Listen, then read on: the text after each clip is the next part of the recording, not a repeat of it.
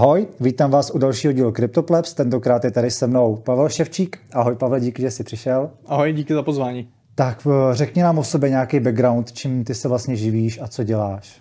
Jasně, uh, tak já jsem programátor, uh, konkrétně, uh, no teď už, původně jsem frontend programátor, ale teď už dělám vlastně jako full stack, což znamená, že se hrabu tak nějak ve všem.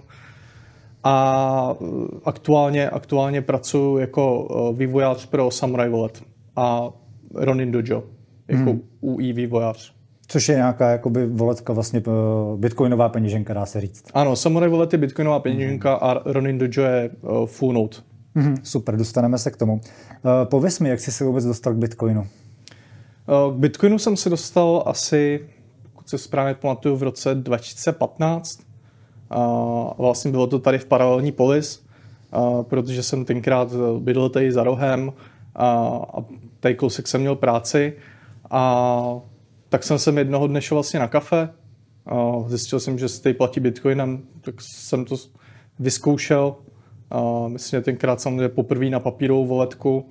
A následně jsem si nainstaloval Mycelium a, začal jsem sem vlastně chodit v podstatě denně a úplně mě to pohotilo, že jsem se tady zapojil do hackerspaceu, chodil jsem na bitcoinové meetupy, pomáhal jsem s Hackers kongresem, takže vlastně od, té doby jsem, jsem v tom. No.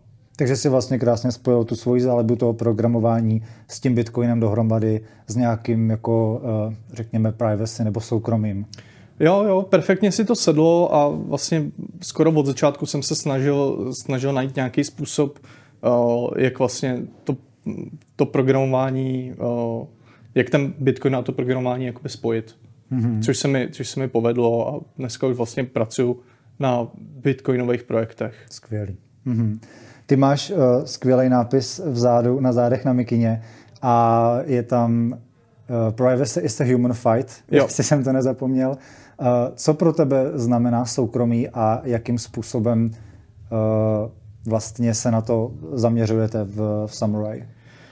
Uh, soukromí pro mě osobně to je, to je právo, je to určitá svoboda, je to svoboda odhalit vlastně tajné věci, jako nějaké svoje tajné věci, jenom, jenom lidem, který si vyberu já.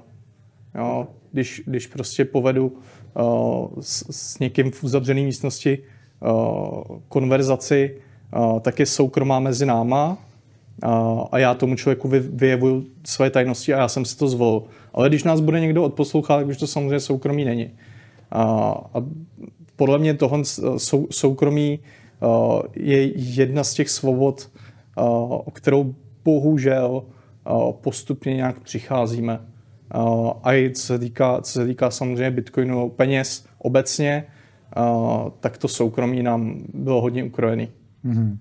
Co se týče toho soukromí, co je podle tebe teďka jako největší hrozbou ve světě? Jsou to třeba eh, ty CBDC, ty Central Bank Digital Currencies, nebo se jedná o třeba GDPR, který eh, víceméně podle mě vůbec není jako dodržovaný.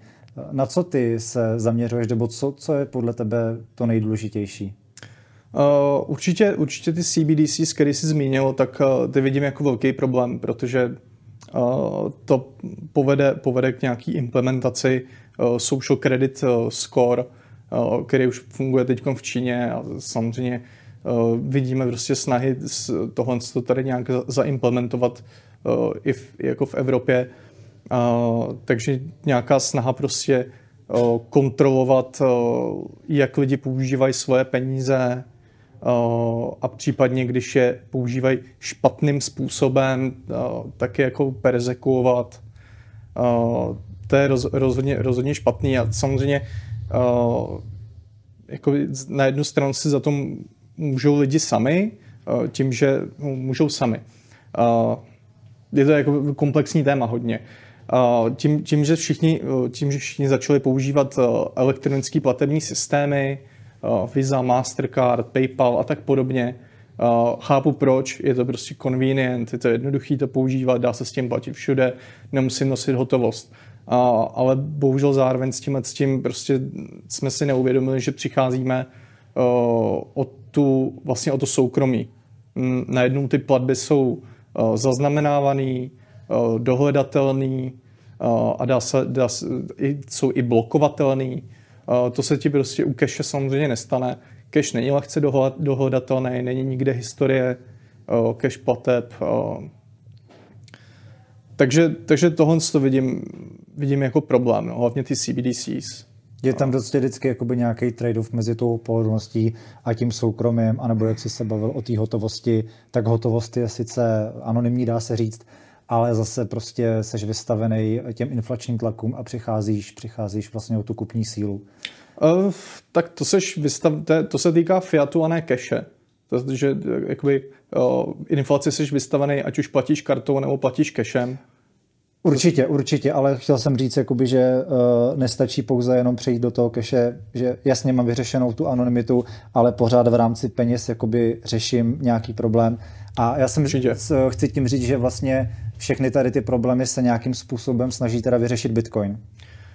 Nějakým způsobem se snaží, a bohužel samozřejmě Bitcoin, Bitcoin furt uh, nejsou ideální peníze ani na papíře, na tož v realitě a to, že, to, že Bitcoin je tak uh, jednoduše trasovatelný, protože se stačí podívat na blockchain a u drtivé většiny peněženek uh, je prostě ta historie těch transakcí jasná a dohledatelná, tak v tomhle tom ohledu nám Bitcoin jakoby bohužel moc nepomáhá. Ty transakce jsou sice necenzurovatelné na tom protokolu, ale pokud nějaká entita, jako třeba burza, vidí, že moje bitcoiny, které na tu burzu posílám, pocházejí od někud, což to je jedno z jakého zdroje, prostě zdroje, který se té burze nelíbí, tak mě ta burza zablokuje. Hmm. Takže sice provedl jsem necenzurovatelnou platbu, ale ta třetí strana mi už na, například ty bitcoiny zablokuje a odmítne mi vydat buď je, anebo jako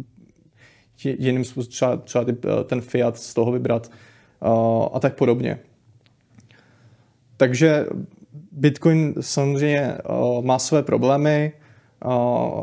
Aktuálně na protokolu, z hlediska protokolu se tohle bohužel moc neřeší a tím pádem vlastně existují řešení nebo aplikace, jako je Samurai Wallet, který se tohle snaží vyřešit aplikačně. Mm-hmm.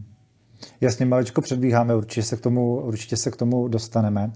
Co se ještě týče té tý anonymity, to byl vlastně ten úplně jeden z prvních narrativů vlastně toho Bitcoinu, že tady máme jakoby anonymní internetovou měnu a můžeme s tím eh, vlastně platit na internetu a můžeme si vlastně za to kupovat, co chceme a nikdo si to vlastně nespojí s tou naší identitou v tom reálném světě, což byl teda narrativ někdy, řekněme, v roce 2011-12, když to jelo na Silk Road, mm-hmm. víceméně, a čím vlastně se posouváme dál a vznikají uh, firmy, jako je třeba Chain Analysis, a různý jakoby ty, tras, eh, ty prohlížeče, co, co trasují vlastně ty transakce, tak Bitcoin, už víme, že ten Bitcoin není anonymní, ale je takzvaně pseudoanonymní. Pseudonymní. Pseudo... O to docela pseudonym. Jo, hlavně na to opravoval, mě na to opravoval teďka jeden, eh, jeden známý v komentáři a zase jsem to řekl, člověk to má zafixovaný v té hlavě. Eh, kdybys měl teda říct rozdíl jako mezi anonymní pseudo, pseudonymní, tak jenom jak bys to vysvětlil nováčkům.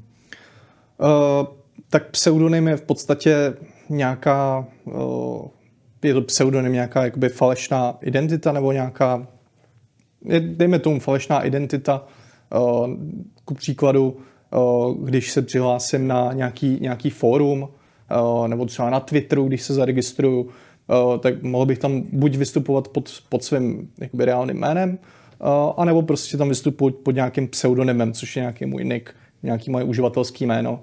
A to jméno vlastně nemusí být nějak spojený uh, s mojí uh, jakoby osobou, jakoby reálně. A takhle to vlastně funguje, funguje podobně na Bitcoinu, uh, kde vlastně všechny, všechny adresy, uh, které já provádím, uh, tak vlastně ty adresy jsou jakoby moje pseudonymy a samozřejmě podle, uh, podle toho, když uh, třeba ze tří adres najednou prostě udělám transakci, tak se dá usoudit, že jsem je udělal jenom já a ne, ne víc osob najednou. Tím pádem najednou tam máme grupu který spadají jakoby pod jeden pseudonym. Nicméně anonymita tam není, protože se to dá lehce, lehce vlastně takhle grupovat a sledovat. pravou jako anonymitu bychom našli třeba na Moneru, kde, hmm. kde opravdu ty jednotliví aktéři v těch transakcích odlišit nejdou. Tak se o tom pojďme pobavit, co teda vlastně říkáš na ty uh, obecně anonymní kryptoměny, uh, asi nejznámější teda Monero, pak tady chvilku byl i Zcash, který teďka teda tak nějak jako utichnul a pak tady byly nějaký různý ještě napodobeniny, ale ten Zcash Monero to mi tak utkvělo nejvíc v hlavě. Hmm. Hmm. Jaký jo, na to máš názor teda, co se týče, co se týče té tý anonymity? Tak eh, Zcash, Zcash ten, ten byl samozřejmě z, začát, začátku, uh, to vypadalo jako, že protože to byl podobný protokol, no, po, po, pokud si správně pamatuju, že Zcash, Zcash vychází z Bitcoinu, uh, zatímco Monero ne, to vy, vychází z úplně jiného protokolu, tak se lidem jako líbilo, že ten Zcash vlastně vychází z toho Bitcoinu spíš, stáli zatím jako lidi jako Snowden a podobně, a pak se spíš ukázalo, že ten Zcash není tak úplně ta správná cesta, uh, protože v Zcashi uh, ty, ty transakce nejsou anonymní by default, uh, prostě tam jsou, tam jsou opt-in anonymní. Což znamená, že ne, zdaleka ne tolik lidí ty, tu, ty anonymní transakce v tom Zcashi využívalo a tím pádem, když to ale nepoužívá skoro nikdo, o, tak, je, tak to pak jako, je to hrozně vidět vlastně a bylo strašně na jednu stranu pak jednoduchý vlastně dosledovat mm. o, jako detaily těch transakcí. Monero má vlastně opačný přístup, tam je prostě všechno striktně, striktně anonymní, nejsou vidět částky v transakcích, všechny transakce jsou vlastně automaticky mixované, jsou tam použitý stealth addresses, takže tam není žádný adres reuse, jo, žádný znovu použití adresy. Uh, takže všechny, všechny tyhle vlastně uh, věci tam jsou uh, a víceméně z nich ani, ani vlastně nejde opt-outovat, uh, aby to nepoškozovalo ostatní uživatele uh, toho Monera. A jakoby můžeme mít, jako některý lidi mají prostě na Monero názor, jako že, je to, že je to jenom další shitcoin. Uh, já mám na Monero názor ten, že koukněme se, jako, kde se Monero používá a Monero se čím dál víc používá na dark marketech, mm-hmm. kde samozřejmě těm, těm dřív dominoval Bitcoin, ale jelikož Bitcoin je relativně lehce trasovatelný, tak prostě to Monero z těch dark marketů vytlačilo a dneska už jsou dark markety, které jsou čistě jenom na Moneru. Už ani nepřijímají Bitcoin. Proč by to vlastně dělali, že jo? Přesně tak, přesně tak. Je to, je, je to pro ně akorát další starost a už prostě jak ty lidi, co, co tam obchodují, tak lidi, co nakupují, tak nemají problém dneska to Monero, Monero se k němu dostat a používat ho. Mm-hmm. Takže pokud e, se nějakým způsobem zajímáme o to, hlavně o tu anonymitu, tak by se mělo spíše, co se týče pladeb, směřovat k tomu Moneru než k Bitcoinu. Určitě jo, určitě, nebo jako může to být dobrý doplňkový nástroj. Mm. Jsou prostě já bych se nebránil tomu používat obojí. A prostě pro některý, pro některý účely bude lepší třeba Bitcoin, případně Lightning Network na Bitcoinu mm-hmm. a pro některý účely je lepší zase Monero. Jasně, jasně, rozumím. No a Lightning se hnedka dostaneme. Ještě se chci zeptat, co se týče toho Bitcoinu, jak ty se koukáš na jeho zaměnitelnost v rámci toho, že když je s tebou ten Bitcoin vlastně spojený s tou tvojí identitou, a řekněme, že ho použil v nějakém nelegálním obchodu nebo v nějaké nelegální transakci a ten Bitcoin je teda jako eh, nechci říkat přímo jako na, nějaký sank, eh, jako na nějakým sankčním seznamu, hmm. ale je tam riziko, že ti ho třeba právě nevezme ta burza, tak jaký to má vliv právě na tu celkovou jakoby zaměnitelnost? Nebo považuješ Bitcoin za obecně jakoby nebo považuješ Bitcoin jakoby za úplně zaměnitelný a je pro tebe jeden Bitcoin rovná se jeden Bitcoin, nebo vlastně koukáš na tyhle rozdíly? Na tyhle si rozdíly koukám. Jako jeden Bitcoin, bohužel jeden Bitcoin není. Přesně kvůli tomu, že ten Bitcoin, když ho použiješ, tak on s sebou prostě táhne tu transakční historii, pokud nepoužíváš samozřejmě právě nějaký techniky a nějaký nástroje, který pomáhají tu historii jakoby nějak obfuskovat Uh, ale to jako běžný, běžný uživatelé a běžný, hlavně běžný peněženky uh, tyhle ty nástroje nemají uh, v drtí většině, takže bohužel to takhle je. Když použiješ Bitcoin koupený na centralizované burze, a když to použiješ v nějakém ilegálním obchodě, tak dost možná si pro tebe přijdou. Je to, je to pravděpodobný. Mm-hmm. A, tak. Takže tak, dobře. Ještě co se týče toho Monera, tak jsem koukal, že Samurai Wallet sponzorovalo nějakým způsobem projekt Heaveno, což je fork Bisku, což je decentralizovaná směnárna vlastně pro Bitcoin. Je možný v budoucnu očekávat v rámci Samurai Wallet nějaký swapy Monera a Bitcoinu, aby jsme si teda zvýšili nějakým způsobem tu anonymitu v rámci těch transakcí?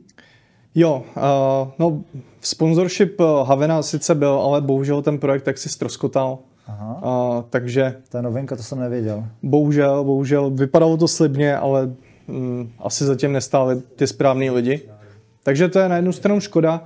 Na druhou stranu uh, Samurai Wallet uh, pracuje na in, integraci uh, swapů uh, s Monerem, což neznamená to, že, že v Samurai Wallet bude Monero, to ne, ale bude možný uh, nějakým způsobem uh, dělat uh, swap uh, ze Samurai Wallet uh, s někým, kdo má, kdo má mon, Monero peněženku, mm-hmm. tak swapnout bitcoiny za Monero, který mi přijdou jinam, ne do Samurai Wallet samozřejmě. Takže vlastně na tomhle tom pracujeme, protože je to, je to zase nějaký způsob, jak za pro, pro lidi, co používají Monero, je to způsob, jak se dostat k bitcoinům nějak relativně rych, rychle, čistě, bez nějaký, cen, bez nějaký burzy. Uh, a pro lidi, co používají bitcoin a třeba ho mixujou, uh, tak když má nějaký zbytek, který buď je tak malý, že nejde mixovat, uh, nebo po případě ho chtějí prostě přeměnit na Monero, protože potřebují Monero, tak budou moct udělat ten, ten swap. Mm, super, to zní zajímavě. Uh, když jsme, jak jsme nakousli ten BISK, vyzkoušel jsi někdy vlastně tady tu, tady tu službu, nebo jakým způsobem ty nakupuješ Bitcoin, jestli to není něco tajného? tajný, tajný to není. Já Bitcoin nenakupuju, protože vlastně... Ty ho vlastně těžíš? Netěžím, to ne, ne, nemám elektřinu zdarma. Já Bitcoin dostávám jako výplatu, jo, což je pro mě super. vlastně úplně ideální. Uh, samozřejmě, protože, protože nedá se všechno zaplatit bohužel pouze bitcoinem, tak potřebuju, potřebuju i něco, uh, něco prostě do fiatu uh, občas přelívat a snažím se, snažím se využívat, využívat způsoby, které nejsou prostě centralizované burzy a ty vlastně ani nepoužívám.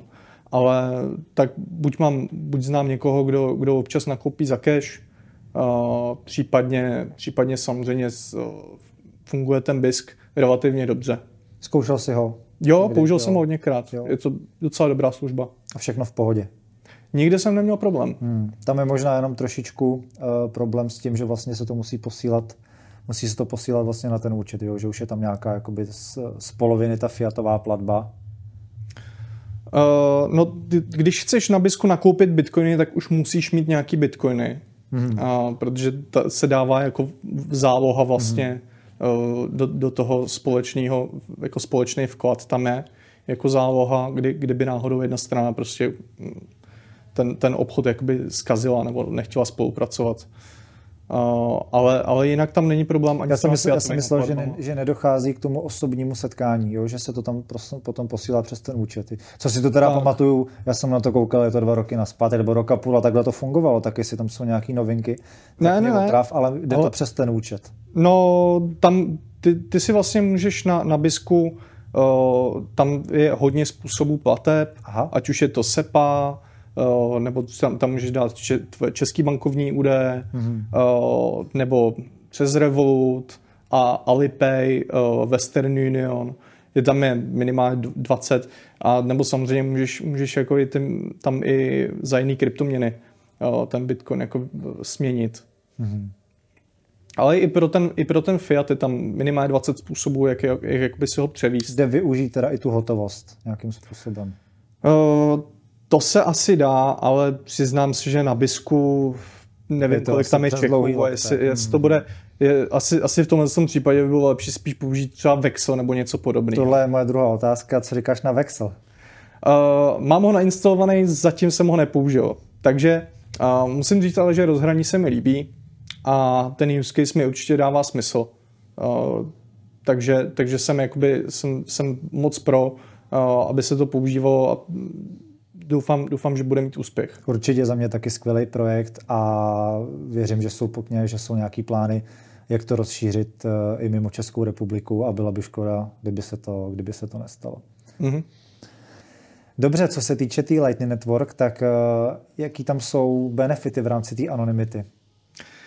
Uh, já teda nejsem úplně expertem na uh, security na anonymitu nebo privacy v rámci Lightning Network, protože když už Lightning Network jednou za, nebo dvakrát za rok použiju, tak to dělám uh, opravdu jenom jako běžný uživatel. Uh, ale uh, osobně si myslím, že ty přínosy Lightning Network jsou menší, než se tvrdí. Uh, jsou, jsou lidi, kteří, kteří jako tvrdí, že uh, Lightning Network uh, je jako pro privacy lepší než Monero. Uh, když to to prohlásí Bitcoiner, uh, který, který prostě veřejně vystupuje na konferencích a je to zjevná lež, tak mi to přijde jako trochu blbý, ale uh, jako Lightning Network není to špatný, ale bohužel ta, ta síť byla vytvořena jako řešení pro jako scalability, pro škálovatelnost. Mm. Proto, aby se dali dělat rychlé platby a drobné platby. A aby to stálo co nejméně. Uh, prostě fíček. A ta privacy prostě ta se, ta se jako řešila, to je spíš jako takový byproduct, jako jo, to, to je jako tak spíš bokem, mm-hmm. že, že to má trošku lepší privacy, ale jenom v nějakých ohledech. Ona třeba ta, ta receiver privacy, uh, ta, ta privacy, kterou má ten, kdo dostává, komu, komu já posílám ty bitcoiny, tak není úplně ideální aktuálně. A jsou nějaký, třeba několik věcí, uh, nějakých návrhů, který to jakoby chtějí nějak trošku řešit, uh, což je dobře, že to aspoň se snaží jako ty lidi řešit, určitě jako super, ale není to, není to super uh, aktuálně a hlavně teď ta síť, je, podobně, podobně, je to podobné, jako to bylo v rámci uh, Electrum sítě, uh, kdy prostě ne, my nevíme ani, kolik uzlů v té síti aktuálně provozují uh, nějaký uh, analytické společnosti. Protože, co si budeme povídat, uh, ono jako mít, mít uzel v Lightning Network, který routuje platby, uh, tak provozovat tak jenom, jenom routuje platby a, služ, a snaží se tím jako vydělávat peníze, Uh, ono to, tak ta, ty incentivy nejsou podle mě nastavený úplně nejlíp a ono prostě provozovat ty uzly a ještě provozovat hodně s velkou kapacitou a furt balancovat ty kanály. Uh, je to, ten, provoz je jakoby opravdu náročný. Uh, takže samozřejmě, kdo si, kdo si to může dovolit jako takhle provozovat a investovat do toho ty peníze, tak jsou ty analytické společnosti, hmm. které proto incentivy mají. Uh, takže když budou rotovat prostě 30% pladeb v Lightning Network, tak zároveň budou vědět, kdo komu platí. Uh, takže tím chci jakoby, jakoby říct, že my vlastně ani nevíme, jak dobře nebo jak špatně na tom Lightning Network s tím soukromým je. Mm-hmm, jasně. A měl bys pro nás nějaký konkrétní příklady, jak využít teda ten Lightning v rámci té anonymity. Mně se třeba líbilo, teď jsem našel jednu takovou uh, takový proces a jmenuje se, jmenuje se to Submarine Swap a je to vlastně, funguje to na tom principu, že ty ten Bitcoin proženeš přes několik Lightning peněženek, který ale ve své podstatě jakoby fungují uh, na pozadí jako on-chain, jo? že vlastně to funguje, že já si nakoupím třeba Bitcoin na, na, na burze, mm-hmm. pošlu si ho na Phoenix walletku, z Phoenixu ho pošlu na Moon, která právě funguje na tom, že uh, na pozadí běží on-chain mm-hmm. A z Moonky si to pošlu zpátky na Phoenix a z Phoenixu zase pak to pošlu vlastně on-chain třeba na hardwareovou peněženku. Jo? Že to takhle proženu několikrát tady přes tyhle peněženky a ve finále by mě, by mě vlastně mělo přijít úplně čistý UTXO. Jo. Funguje to tak? Uh, asi víceméně přijde ti jiný UTXO, než to, který si poslal na začátku. To určitě.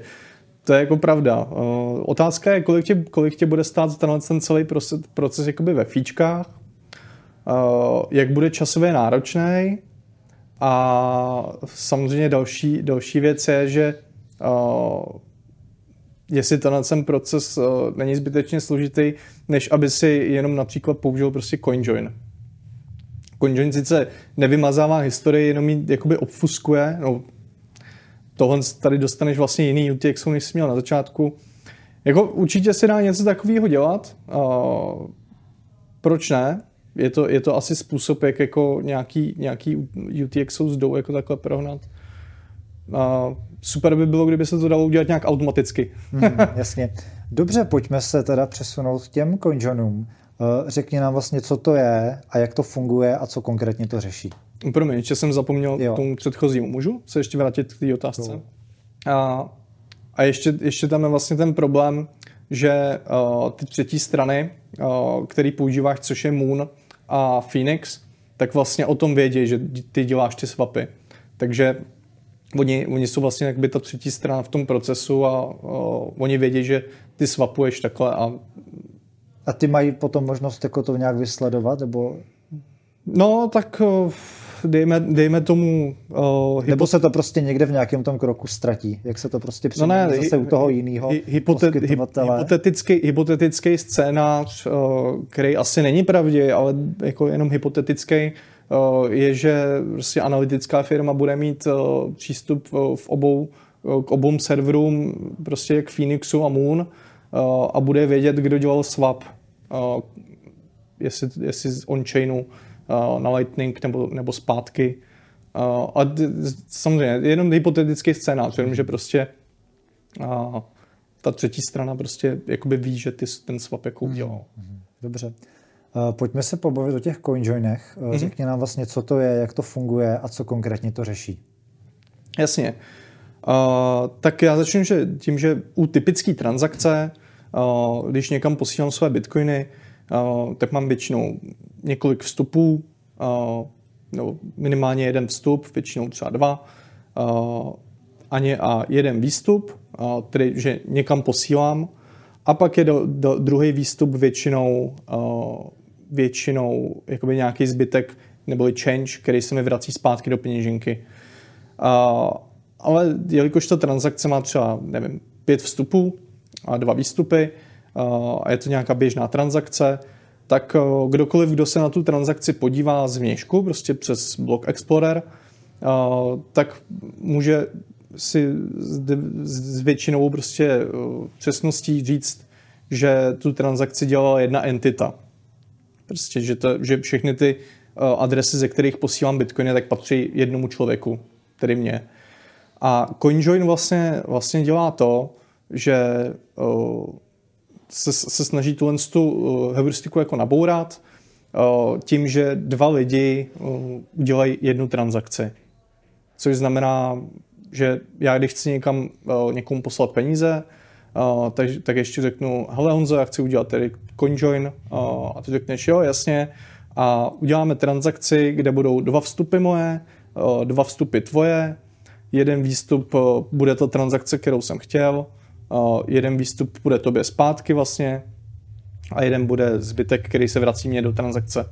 A výsled, výsledkem je vlastně, že já utratím nějaký bitcoiny, tobě přešly bitcoiny akorát jenom na, na jinou adresu, ale zůstáv, zůstávají ti furt jakoby v peněžence a, a výsledek je, že ale když se na, na tu transakci podíváš, tak to furt vypadá, jako kdyby tu transakci dělal jeden člověk, ale dělají dva nebo víc. Mm-hmm. Tuhle funkci poskytuje teda Samurai Wallet a nazývá se to Whirlpool.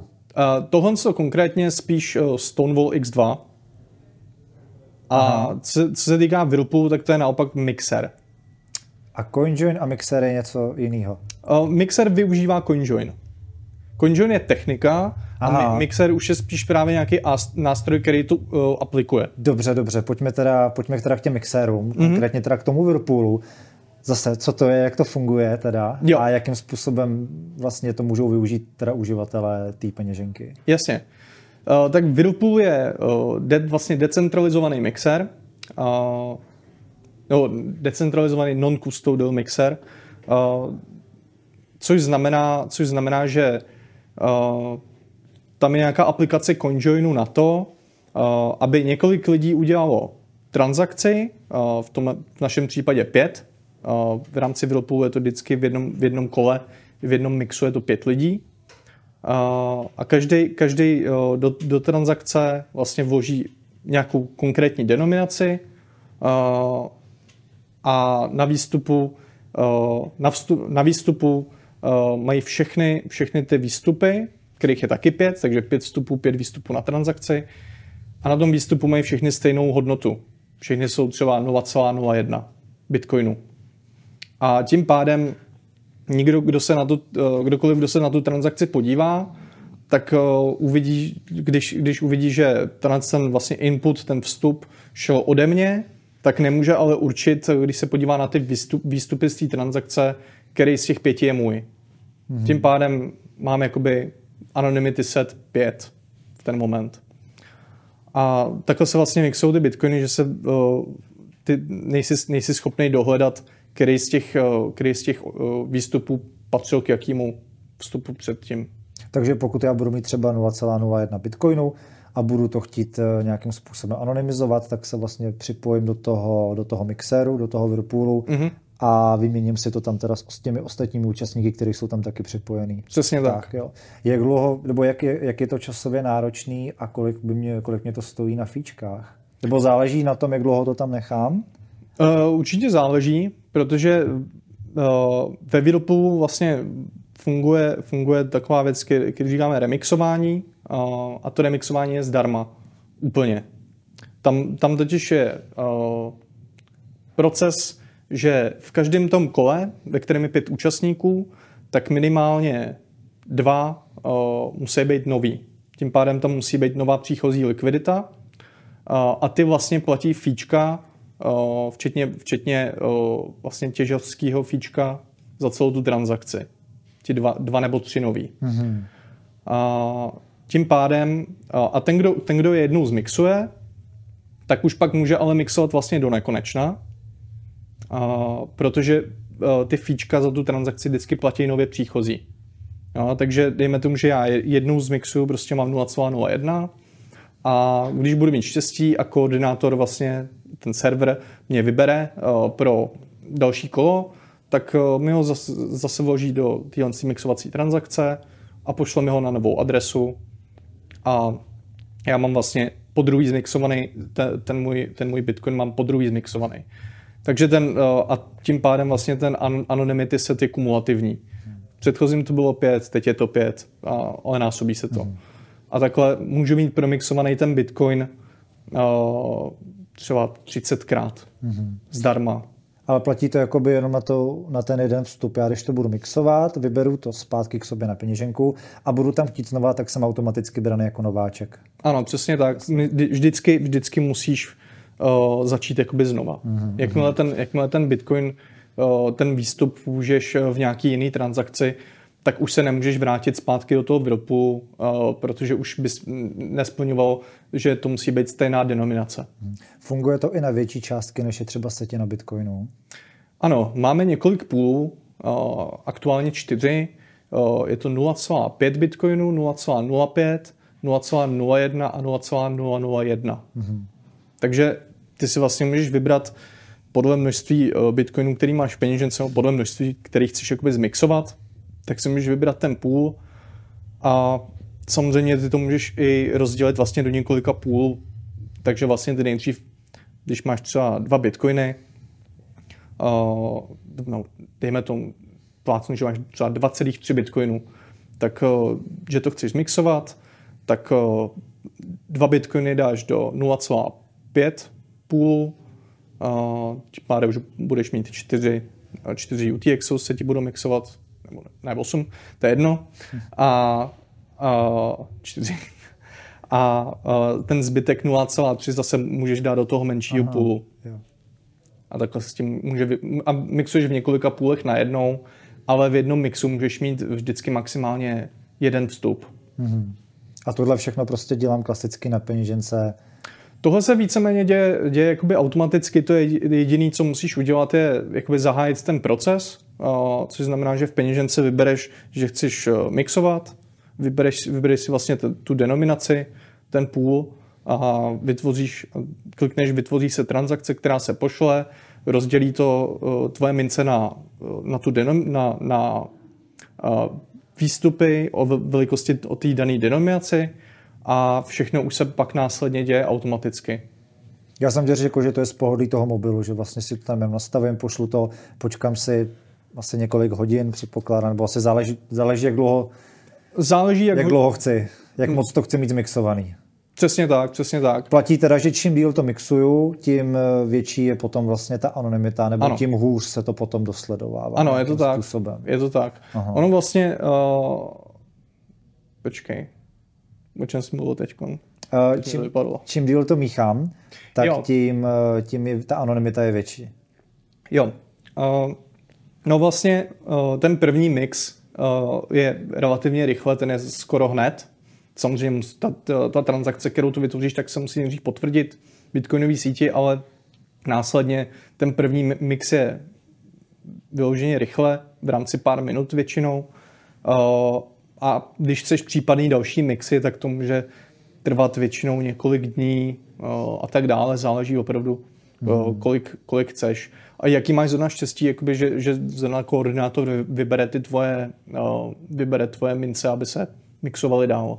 Jde nějakým způsobem sledovat, kolik lidí se tam přelašuje, nebo jak moc velká je poptávka po tom mixování? Uh, no, dá se... s- Nebo to zjistím pouze jenom tím, že už jsem se tam x třeba dnů nedostal. Uh, dá se, dá se jakoby samozřejmě on-chain sledovat, uh, jako když by se podíval v blok, blok Exploreru a nějak, nějakým způsobem si našel všechny transakce, které dělá Whirlpool, tak, tak bys asi dokázal vysledovat, kolik je tam účastníků. Uh, no, a, nebo víme, víme prostě, že uh, 7 tisíc bitcoinů je aktuálně neutracených jakoby, uh, V tom mixu. teď jakoby ve všech, ve všech jako to, který spadají vlastně pod, pod, pod Whirlpool. Mhm. Tak 7 tisíc teda bitcoinů, Sedm- tak se tam, kolem 7 tisíc bitcoinů. tak se tam pere ne? dohromady. Víceméně, víceméně. To není Sedm- málo, ne? Ne, není, není. No, to je dobrý. Ta likvidita je dobrá. Hmm. Kdy konkrétně by jsem se měl zaměřit na to, na to mixování bitcoinu a kdy ne? K čemu já se chci dostat vlastně tak je kauza Tornado Cash, která se stala tuším někdy minulý rok, jestli se nepletu, a šlo vlastně o mixer na Ethereový síti, ale stalo se to, že ty prostředky nějakým vlastně eh, se dostaly na sankční seznam eh, americké vlády a účastníkům tak bylo vyhrožováno jak pokutám, tak dokonce i odně- odnětím svobody až na 10 let. A vím, že s tím byly celkem velký problémy. Teď to teda jako utichlo, všechno by mělo fungovat asi, asi v pohodě, ale jsou te, chci se zeptat, jsou tady i rizika toho mixování, nebo je tady nějaké nezodpovědné chování v rámci toho mixování? Může tam ten nováček udělat nějaký boty? Uh, bohužel určitě jo. Uh, dají, se, dají se napáchat škody, ale uh, jakoby většina, většina věcí, co uh, většina problémů, co, co jakoby ti uživatelé, chyb, co uživatelé dělají, uh, tak vznikne, vznikne třeba tak, že mají v peněžence na jedné adrese bitcoiny z centralizované burzy a ne, třeba na, na další adrese v té samé peněžence mají bitcoiny, které použili prostě na nějakém dark marketu. Ale a když já teď ty bitcoiny, o, i když je prostě teď pošlu obe, s obou dvou adres najednou, je pošlu do mixéru, tak to znamená, že ale já jsem tím, že ta burza mě může identifikovat a spojit si to. Tohle jsou ten, prostě jakoby ten, uh, lidi si myslí, že jako tím, že jsem nakoupil na KYC burze a, a pošlu to do mixéru, tak jako dobrý je smazaná historie. No, hm, oni to ty burzy jako fakt ne, nevidějí úplně rády. Uh, jako v případě, v případě Wasabi Wallet CoinJoinu uh, jsou desítky případů, kdy, kdy prostě ty, ty burzy těm lidem uh, zablokovali účet uh, a proto, protože ty lidi, ty lidi si uh, hned z burzy vlastně poslali do, do Wasabi Wallet a hned začali mixovat. Uh, takže bohužel, bohužel je realita, že, že tohle se děje. A z, mý, z, z mýho pohledu problém jakoby není mixování, problém jsou centralizované služby a custodial prostě řešení. No. Takže, ale, ale jo, já bych asi, asi bych někomu uh, člo, aby se, asi bych člověku, co, co prostě nakupuje na burze uh, centralizovaný, a tak nevím, jestli bych mu radil, že má, že má jako mixovat. No. Uh, je to prostě na vlastní nebezpečí. Uh, já bych mu spíš radil, ať prostě to zase na ty centralizované bruze prodá a nakoupí se někde prostě peer-to-peer. Ať, ať, toho, ať tenhle ten přesně tenhle ten jakoby strach, což oni jakoby na jednu stranu ty, ty burzy jakoby chtějí a takhle postrašit pár, pár jakoby lidí a nemixujte to, ať s tím pak nemáme starosti. Uh, tak to oni jako chtějí vyvolat. No. Jasně, takže největší vlastně hrozba je nějaký blacklisting, anebo potom blokace ze strany těch centrálních burz, kdy já si tam pošlu ten zmixovaný bitcoin. Přesně a oni ten účet můžou vlastně jakoby svým způsobem zmrazit, protože, přesně, přesně protože k, němu, k němu mají klíče. Ono se to jakoby dá, dá řešit uh, ještě jedním způsobem, uh, a to je vlastně takový, že já třeba nakoupím prostě na té burze, uh, anebo mám třeba zmixovaný bitcoiny uh, a chci je poslat na burzu a když je pošlu vlastně rovnou z toho, jak jsou čerstvě zmixovaný na burzu a bojím se, že by mi je mohli jako blacklistovat, tak prostě je taková jednoduchá věc, co stačí udělat a to je udělat třeba pět skoků. Pošlu si na, na jednu adresu, na druhou, na třetí, na čtvrtou, na pátou a pak je teprve pošlu na tu burzu. A ono vlastně tím, že udělám těch pět skoků, ideálně třeba s nějakým časovým odstupem, ne, ne prostě v rámci jednoho bloku bitcoinového, ale takhle to prostě přeskáču, tak ty burzy, nebo respektive spíš ty, ty a, analytické firmy, které sledují blockchain, tak už zase nekoukají tolik, tolik skoků dozadu. Už zase ne, ne, nemají, nemají prostředky, nebo tři, když třeba mají prostředky, tak nemají motivaci k tomu se koukat 10 skoků do historie každého coinu, který přijde na burzu. Takže tohle je jakoby jedna věc. A to samé se dá udělat vlastně, když nakoupím na burze, tak zase několik, několik skoků a, a pak se to teprve jakoby dá do mixéru. Ale jakoby me, mezi, mezi mixerem a burzou by z každé strany prostě mělo být nějaká něco, historie. Mm.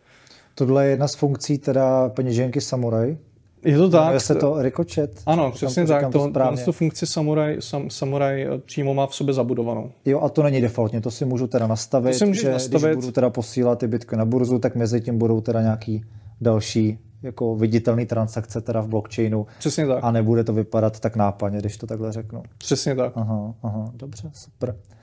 Eh, co se týče jakoby dalších funkcí, tak tam je, už jsme to tady zmínili, tak je Stone, Stonewall? Stonewall, Stonewall, přesně tak. A to je ten, to je ten hlavní, teda ten CoinJoin, o, který jsme, o kterém jsme tady před chviličkou mluvili. Mm, no, Samurai Wallet má Stonewall a Stonewall X2. Dobře, tak vysvětli. Krát dva. Uh, takže vlastně ten CoinJoin, o kterém jsme mluvili, tak to je ten Stonewall X2. To je vlastně, že já, já a ty se dohodneme, že uděláme vlastně CoinJoin transakci, když například já potřebuji někomu zaplatit a chci obfuskovat vlastně nějak, nějakým způsobem tu, jak ta transakce vypadá. A takže to je vlastně super, že se tady vlastně dělá takhle uh, coinjoiny. Uh, máme dokonce prostě na Telegramu skupinu, že když, když chce někdo, někdo prostě uh, udělat ten, ten, ten coinjoin, uh, tak prostě do té skupiny napíše uh, přibližnou velikost transakce uh, a jaký fíčko a kdokoliv z té skupiny může napsat soukromou zprávu a můžou prostě takhle vytvářet ty conjoiny. Dokonce teď už i Samurai Wallet má v sobě zabudovanou službu, že když někdo buď nemá čas na, to schánět vlastně toho partnera, nebo třeba nikoho prostě ani nemá, tak může, může v aplikaci si zvolit, že chce jakoby Samurai Wallet jako CoinJoin partnera a za drobný fíčko my vlastně jsme ten CoinJoin partner v tom, v tom hmm. případě. Takže takhle vlastně obfuskujeme tu historii. No a pak je vlastně ten Stonewall a, a to je a, transakce, která vypadá jako CoinJoin, ale není. Což je, ta krása je právě v tom, že o, ať už já v peněžence udělám Stonewall transakci nebo Stonewall X2, tak o, když se, když se někdo podívá na blockchain, tak ty transakce od sebe nejdou rozeznat. Ten footprint je úplně stejný, uh, takže vlastně nejde, nejde říct, uh, jestli je to CoinJoin dvou lidí, uh, nebo jestli tu transakci vytvořil jeden člověk. Stonewall je simulace CoinJoinu. Mm-hmm. Uh, ta peněženka ještě poskytuje další funkce. Co to, vysvětle nám, co to znamená paynim. Zkrátka paynim. Uh, Paynim je uh, implementace BIP 47, uh, což je uh, vlastně uh, platební kód. Uh, dejme tomu, že chceš pro CryptoPlebs přijímat třeba donations, nějaký prostě platby, tak samozřejmě není, není dobrá praxe vystavit jen tak bitcoinovou adresu někam na web, protože za prvý tu adresu tím, že ty tam lidi budou posílat své bitcoiny, tak bude pře- znovu použitá. A další problém je, že samozřejmě ta on-chain adresa, která je vystavená na tvém webu, je tím pádem jasně spojená vlastně s tebou. BIP47 nebo ta naše implementace, ty paynames, tohle to řeší, protože ty si vystavíš ten platební kód a pak ho uh, vlastně naskenuješ a ty si vlastně jakoby vytvoří se uh, platební spojení, že ty si přidáš do kontaktu třeba mě a, a pošl, pošleš mi notifikační transakci. A tahle transakce přijde vlastně na, na nějakou adresu on-chainovou a upozorní mě na to, že ty, ty si se mnou uh, otevřel ten platební kanál. A následně, když mi pak chceš posílat bitcoiny, uh, tak uh, ty adresy, na kterými posíláš bitcoiny, známe jenom my dva. A jenom já k ním budu mít privátní klíč. Ale nemusel, nemusel si vlastně k tomu mít žádný můj XPub nebo cokoliv, jediný, co si potřeboval, byl ten platební kód. Mm-hmm. To jsou hodně zajímavé funkce, co se týče té tý anonymity. Umí ten samuraj ještě něco navíc? Ne, že by tohle teda bylo málo, ale je tam ještě nějaká vychytávka nebo něco třeba, co plánujete, nějaký, nechci říkat game changer, ale něco, něco ještě, nějakou třešničku na dortu? Uh, ještě máme Stowaway, což je, což je implementace PayJoinu. Tohle byl Paynim teda a teď je page, PayJoin. Mm-hmm. A dobře, tak co je PayJoin teda? tak a PayJoin uh, je vlastně, už se, to je slovíček. Uh, PayJoin je vlastně typ CoinJoinu, uh, který zase naopak vůbec nevypadá jako CoinJoin. To je zase, zase úplně, zase úplně jiný, jiná věc. A tam jde o to, že uh, opět ve standardní transakci uh, třeba jsou dva vstupy, dva výstupy a ale když já třeba s tebou budu chtít udělat PayJoin a poslat ti nějaký vlastní, poslat ti nějaký bitcoiny, tak ti řeknu, ty mi dej jeden vstup, já dodám druhý a vlastně a pošlu to tobě. Takže ty vlastně v té transakci platíš sám sobě, ale zároveň ti v tom v té transakci posílám bitcoiny já. Ale to se to tak tváří, to tak jako vypadá. Ale tváří se to, jako kdybych tu transakci dělal jenom já. Mm-hmm. A co je na tom super, je, že to vypadá jako normální transakce, vůbec to nevypadá jako CoinJoin. A druhá super věc je, že to obfuskuje o, vlastně ten, o, to množství těch bitcoinů, který jsem ti poslal. Protože tím, tím, že jeden z těch, jeden nebo víc vstupů jsou tvoje, tak, a ty jsi vlastně sám sobě přeposlal peníze, tak to ale vypadá, že ti asi jakoby přišlo víc Jestli, jestli to jo, chápeš. Jo, jo, jo, rozumím, rozumím. Aha. Uh, jak moc tyhle funkce stěžují práci firmám, jako je Chain Analysis? Doufám, že hodně. Uh, to by se musel asi zeptat jich, ale uh, těžko říct, jestli, jestli by se ti k, k tomu přiznali. Uh, samozřejmě jako ty, tyhle, ty věci, tyhle ty věci se dají, se dají spočítat uh, matematickou, prostě nějakou uh, matematicky, uh, jako probabilisticky. Uh, takže, ale třeba opravdu u toho, u toho PageJoinu uh, tam prostě jasně může tam být drobná šance, že prostě z nějakého důvodu tam jsou použitý v té transakci vstupy, uh, které nejsou jakoby potřeba a tím pádem by to asi mohl být PageJoin, ale opět, jo, to už je nějaká pravděpodobnost. A Všechno je to už, asi. Už, už, a je to hodně, hodně no. A to samé u těch CoinJoinů, tam tam prostě už zase to, to jakoby ředíš uh, a to je jakoby důležitý, ať už je to jakoby trochu nebo hodně, tak je podle mě důležitý jakoby tu, ředit tu pravděpodobnost uh, tímhle s tím, jako, že oni nemůžou vědět, opravdu ne, nemůžou si být nikdy stoprocentně jistý, mm-hmm. jestli je to Stonewall nebo Stonewall X2, jestli je to CoinJoin nebo to není CoinJoin. Patří ty všechny vstupy jedné osobě, nebo je to víc lidí najednou? Hmm. Zkoušel někdo od vás z komunity tyhle funkce s tím, že je schválně pošle na centralizovanou burzu, jestli vám to zablokujou, že byste si vyzkoušeli, jak moc to funguje, jak moc je to dohledatelný a jak moc je to vidět? Já vím, vím jenom o jednom případu, eh, kdy byl někdo blacklistovaný, eh, kdo používal Samurai Wallet a to bylo, když, když poslal mixovaný, uh, mixovaný coiny na BottlePay. Nějak, uh, BottlePay už popra- popravdě nevím, co, nevím, co, co konkrétně dělalo. Byla to nějaká služba mm-hmm. centralizovaná, jest, nevím, popravdě. Ale, ale uh, jeden často byl docela používaný a tam vím, že byl jeden případ, kdy, kdy to ten BottlePay jako zasek. Uh, a myslím si, že možná s jednou burzou něco, ale... A jinak oprav... roku vzpomeneš si? Loni, předloni. Loni. Hmm. Ale přiznám se, že jakoby ne, nemám, nemám, nevíme o ničem, že by, že by lidi jako hromadně prostě to reportovali. Uh, teď je otázka, je to kvůli tomu, že lidi, co používají Samurai Wallet, tak zároveň moc nepoužívají centralizované burzy, hmm. anebo je to kvůli tomu, že prostě centralizované burzy a analytické firmy vidějí transakci, která přišla ze Samurai Wallet a nevědějí, jako, co s tím. Přiznám se, že nevím, která hmm. z těch dvou možností to je. Možná hmm. oboje. Ty jsi tady, ty jsi tady zmiňoval Wasabi Wallet. A si myslím, že vas, právě Wasabi a Samurai tak jsou takový dvě nejznámější peněženky, co se týče té tý anonymity Bitcoinu.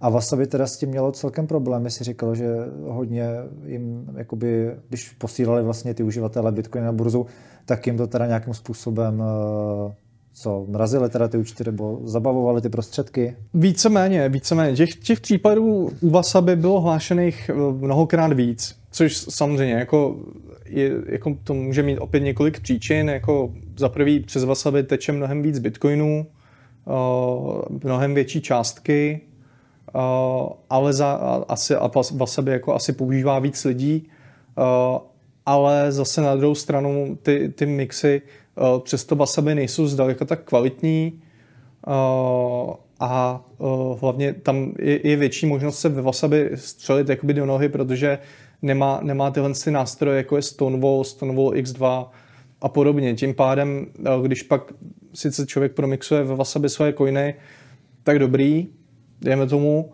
ale následně pak udělá transakci, která všechny ty, ty, ty coiny jako spojí dohromady, takže je to jako kdyby je nepromixoval víceméně. Ale to je zase chyba teda toho uživatele spíš, nebo je to jeho... A, jakoby, ale to je... Že to, to spojí dohromady, ne? Je už, uživatelova chyba chyba, chyba, že využil wasabi, chyba, že chyba, samuraj. Chyba je té peněženky, že, ne, že nemá v sobě nástroje, který by tohle to, hmm. uh, jako nějak hlídali. Hmm. Tyhle nástroje máte teda jenom vy, jako samuraj, tohle nikdo jiný nemá. Uh, teď, teď, Nebo... teď už naštěstí nejsme jediný. Teď už tyhle nástroje má i Sparrow Wallet, což je desktopová peněženka, která se dokáže připojit k full nodu, ať už k Bitcoin Core nebo k Electrum serveru. Takže Sparrow Wallet má všechny tyhle funkce, jako je Stonewall, Stonewall X2, Paynims a dokonce má i Whirlpool. Hmm, takže taky vlastně nějaký ten mixer. Mm-hmm, mm-hmm. Jo, jo. Mm-hmm. Dobře. Co se týče té tý samurai peněženky, tak mně to přijde hrozně zajímavý. A jaký je vlastně background té peněženky, nebo obecně toho týmu? Tak je vidět, že jsou hodně fokusovaný na to privacy a já vím teda, nebo co jsem si přečet, takže vlastně tvůrci nejsou známí a jediný vlastně, čím, čím jsou, čím jsou jakoby živí, tak jsou jako příspěvky uh, z donatu Bitcoinu, že tam vlastně není ani žádný VC za tou peněženkou, nic takového. No tak my si, my si uh, Samurai Wallet eh, si vydělává peníze tím, že poskytuje tyhle si služby, jako mm. je mhm. třeba, právě třeba ten Whirlpool, uh, protože tam platíš poplatky vlastně té koordinaci.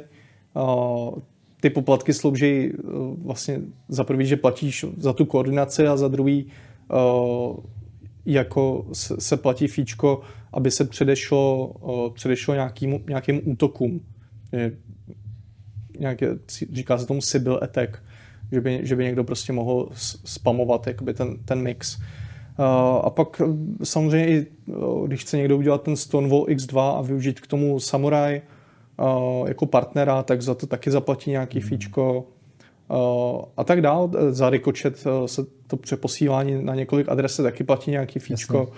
Takže vlastně z těch, z těch, z těch, z těch vlastně výdělků je Samurai Wallet jakoby živý. Hmm. My jsme od toho trošičku odběhli, ještě bych se chtěl vrátit k té kauze Tornado Cash. Jak ty se na to koukáš? Přijde ti to jako nějaký precedens, kdy vlastně ta vláda chce bojovat proti těm kryptoměnám, proti těm eh, anonymním jakoby platbám, eh, nebo je to, bo to byl prostě jenom nějaký jako tady pokus, co, co prostě zvládneme, co nám projde, neprojde? Uh, já si myslím, že Tornado Cash je velmi nebezpečný precedens, ale hlavně z toho důvodu, a to jsme, to jsme zapomněli zmínit, hlavně z toho důvodu, že oni zavřeli toho vývojáře Tornado Cash a on je doteďka zavřený. A přitom hmm. proti němu nebylo vznesený žádný obvinění, nic, ale ten člověk víceméně sedí. A, to mi, a přitom on jenom udělal, on vytvořil pro, protokol, on je vývojář. Uh, je to prostě podobný případ jako Ros, s Rosem Ulbrichtem. To je nebezpečný precedens.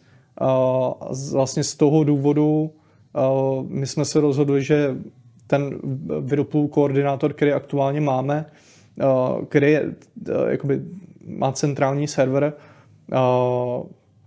tak by bylo možné ho nějak prostě, nedej bože, zabavit, nebo prostě by, by prostě mohl být blokovaný, i když to běží přes Tor tak už teď vytváříme způsob, aby ten Whirlpool protokol byl, byl decentralizovaný a nemusel se spolíhat na centralizovaný server.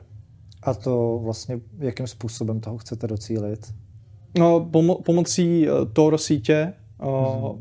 budeme a našeho komunikačního protokolu Soroban, který vlastně využívá Tor, tak budeme, komunik- budeme vlastně komunikovat peer-to-peer. Mm-hmm. Ty klienti budou komunikovat mezi sebou. A tím pádem si skoordinují ten CoinJoin, ten mix skoordinují mm-hmm. mezi sebou.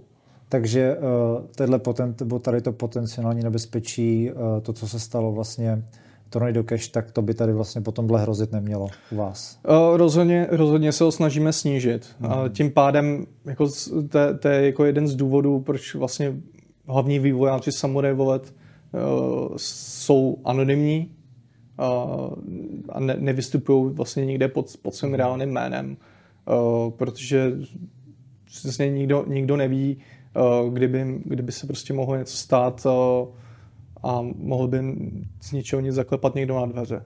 Jasně. A co se týče teda Wasabi a Sparrow, tam ty lidi jsou tak nějak jako známí? Uh, co se týká, tak Sparrow, Sparrow provozuje pouze vlastně klienta, oni nemají vlastní koordinátor, oni Sparrow využívá koordinátor, uh, který provozujeme my. Mm-hmm. Což je jakoby... Takže to je přes vás teda. Přesně tak, Super. přesně tak. Aha. Což je dobrý, protože sdílíme tu likviditu společnou.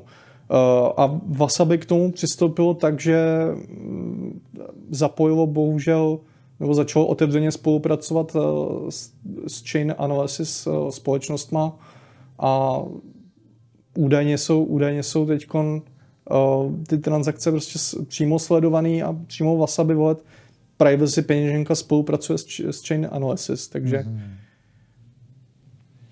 Bohužel to je jejich přístup, no, místo toho, aby se to asi snažili centralizovat, na, naopak chtějí být jakoby na straně zákona, no. což je velmi dvojsečná zbraň. Hmm. Tak to jsem vůbec nevěděl tohle, to ty vidíš to? No. Hmm. No jdeme na ty, ty, jdeme na ty firmy. Ještě než se to, uh, jo. tak Wasabi asi nebude úplně eh, jediná firma nebo jediná uh, aplikace, která spolupracuje tady s těmi, uh, s těmi sledovacími, to řeknu ještě jednou, ať tam není desetkrát firma, tak Wasabi asi nebude úplně jediná služba, která spolupracuje s, s Chain Analysis. Uh, co říkáš na ty, na bitcoinový prohlížeče? Uh, U těch se to velmi často vlastně taky říká, že, že spolupracují tady s těmi sledovacími firmami, že to sbírá údaje jako IPINu a podobně, mm-hmm. tak jakým způsobem, jakým způsobem se tomu bránit nebo jaký jiný služby využívat, co, co se týče tady těch explorerů? No, co se, co se týká jakoby nějaký základní obrany, uh, tak když, když se prostě třeba podívám na Mempool Space a, a chci se podívat jenom na, na to, jaký jsou aktuálně uh, poplatky v síti, tak odebřu, odebřu browser a podívám se. Když, když bych se chtěl podívat třeba, kde v mempoolu je aktuálně moje transakce, nebo jestli je už potvrzená, či, či další věci, tak to už samozřejmě dělám tak, že koukám na to přes Tor, takže otevřu Tor prohlížeč a prostě přes anonymizovanou síť se na to podívám, aby ty data nebyly uh, lehce, uh, lehce uh, spojitelný s mojí reálnou IP adresou. No a nebo, nebo samozřejmě ještě úplně nejlepší je provozovat ten Block Explorer sám na svém vlastním full nodu, což právě třeba to, to Ronin Dojo Tanto vlastně umí, že máš vlastní full node a na tom máš mempool space takže se vůbec jakoby nemusíš bát, že, že, by, mm. že by tě jako sledovali. Mm. Ještě je tady jeden Explorer o XTMI. Uh, eh, mám za to, že ten patří taky k vám, k Samurai Wallet, nebo je to něco mimo? Uh, víceméně je to, samost, je to samostatná společnost, kterou Samurai vlastně nakoupilo uh, mm. před, před pár lety, uh, ale uh, věnuje, věnuje se vlastně blockchainové analýze. A víceméně účel OXTM je uh, přesně to, že Samurai Wallet potřebovalo vlastně vědět, uh, jak ty transakce dělat tak, aby opravdu dokázali zametat ty stopy, aby, to opravdu bylo obfuskované. A OXTM je prostě, je to jakoby block explorer, ale zároveň je to uh, trošku víc, protože to má v sobě analytický nástroje, uh, který do, dokáže prostě koukat, koukat trošku víc chytře uh, na, ty, na ty transakce a sledovat toky bitcoinů právě díky tomu, že ten bitcoin blockchain je tak otevřený. Uh, takže OXTMI je ale jakoby služba zdarma, takže ji kdokoliv může hmm. použít. A takže jestli to chápu správně, vy to využíváte jako nějaký testovací rozhraní pro ty vaše funkce, abyste zjistili potom, jak to bude v tom blockchainu vypadat. Víceméně, víceméně koukáme na všechno, co vyvíjíme, tak koukáme na to přes OXTMI a, a jsou tam analytici, který dokážou dokážou se na to prostě podívat opravdu hodně do hloubky a občas, když se stane nějaká třeba zajímavá kauza, jako třeba plastouken a tak podobně, když prostě někdo ukradne bitcoiny, následně se snaží někde promixovat a následně se snaží poslat na centralizovanou burzu, aby je prodal, tak kluci, kluci z OXT to často sledujou a kolikrát jsou schopní i, i rozklíčovat vlastně jak ty bitcoiny šly. Daří se to potom proprat tady z těch, tady z těch krádeží, těch velkých, nebo těch... Uh... No jak komu, no. Někomu, většinou někomu se to daří, uh, ale tam, tam jsou právě ty, ty problémy, že, že buď se ten uživatel střelí do nohy, uh, protože používají třeba, třeba nějaký centralizovaný custodial mixer, uh, a ne, nepromixují to pořádně, protože prostě nejsou ochotní čekat dlouho, a opravdu chtějí to za týden mít hotový, sfouknutý a prodaný na burze, ty ukradený bitcoiny. A jednou se, jednou se stalo, že toho uživatele do nohy střelila Wasabi Wallet a on sice, sice promixoval ty bitcoiny, ale pak uh, na, na jedný, uh, z jedné adresy ty bitcoiny skončily na adrese, uh, na který byly i nepromixované bitcoiny a spojilo se to takhle dohromady. Spoj, a tím pádem ta, ta historie vlastně najednou zase byla spojena s tou historií, co byla Takže předtím. Celý ten, celý ten mixovací proces byl ve finále úplně k ničemu, protože jsem si ty dvě transakce dal dohromady a když Přesně to odesílám, tak. tak to jde společně. Přesně tak, hmm. no. Takže, takže toho, a tohle, tohle se vlastně, vlastně kluci z OXT jako občas vydají nějakou analýzu uh, občas jednou třeba za rok, nebo hmm. když se něco takového zajímavého stane hmm. a jsou schopni se dobrat nějakého výsledku. No. Hmm. Chystají se podle tebe nějaký ještě nový Bitcoin Improvement Proposals, co se týče té tý anonymity? Konkrétně třeba, jestli ti něco říká CISA, je to Crossed, crossed Input Signature Aggregation, že to nějakým způsobem dává ty podpisy dohromady mm-hmm. a mělo by to být potom anonymnější a dokonce i levnější v rámci poplatků? Jako samozřejmě, CISA, CISA by bylo super, uh, ale já si myslím, že se ho nedočkáme. Z jakých důvodů nebo proč konkrétně mm, myslíš? Za prvý si myslím, že pokud mělo být, tak už uh, v rámci Taprootu měl, uh, měli implementovat uh, konkrétně Pieter Wille. A za druhý, uh, co jsem pochopil, tak on i Pieter, uh, který vlastně zatím stojí, uh, tak už úplně nechce, nechce být jako u toho vývoje tak aktivní, co se týká Bitcoin Core a nikdo jiný to podle mě dělat nebude. A já jsem neviděl žádnou vůli z komunity uh, to jako implementovat a moc se o tom ani už vlastně jako nemluví. Jako mluví se o tom, jako, že to jednou bude, ale vlastně nikdo na tom nepracuje. Mm. Jo. Což jako mi mluví, mluví za vše, jako, že, že to spíš nebude. Jasně, bylo by to na jednu stranu dobrý, protože, jak říkáš, eh, ty, třeba conjoint transakce, kde museli by teda využívat všech eh, tap, taproot, ale conjoint transakce by byly levnější a, a, i, i, a pak už vlastně opět třeba kdyby jsme dělali na, na taprootu Stonewall a Stonewall X2, tak by bylo ještě méně rozeznatelný opravdu, uh, uh, jakoby jestli je to jeden nebo dva lidi, ale bohužel se bojím, že, že, že se k tomu jako, že, že se to nestane. Nic se neděje.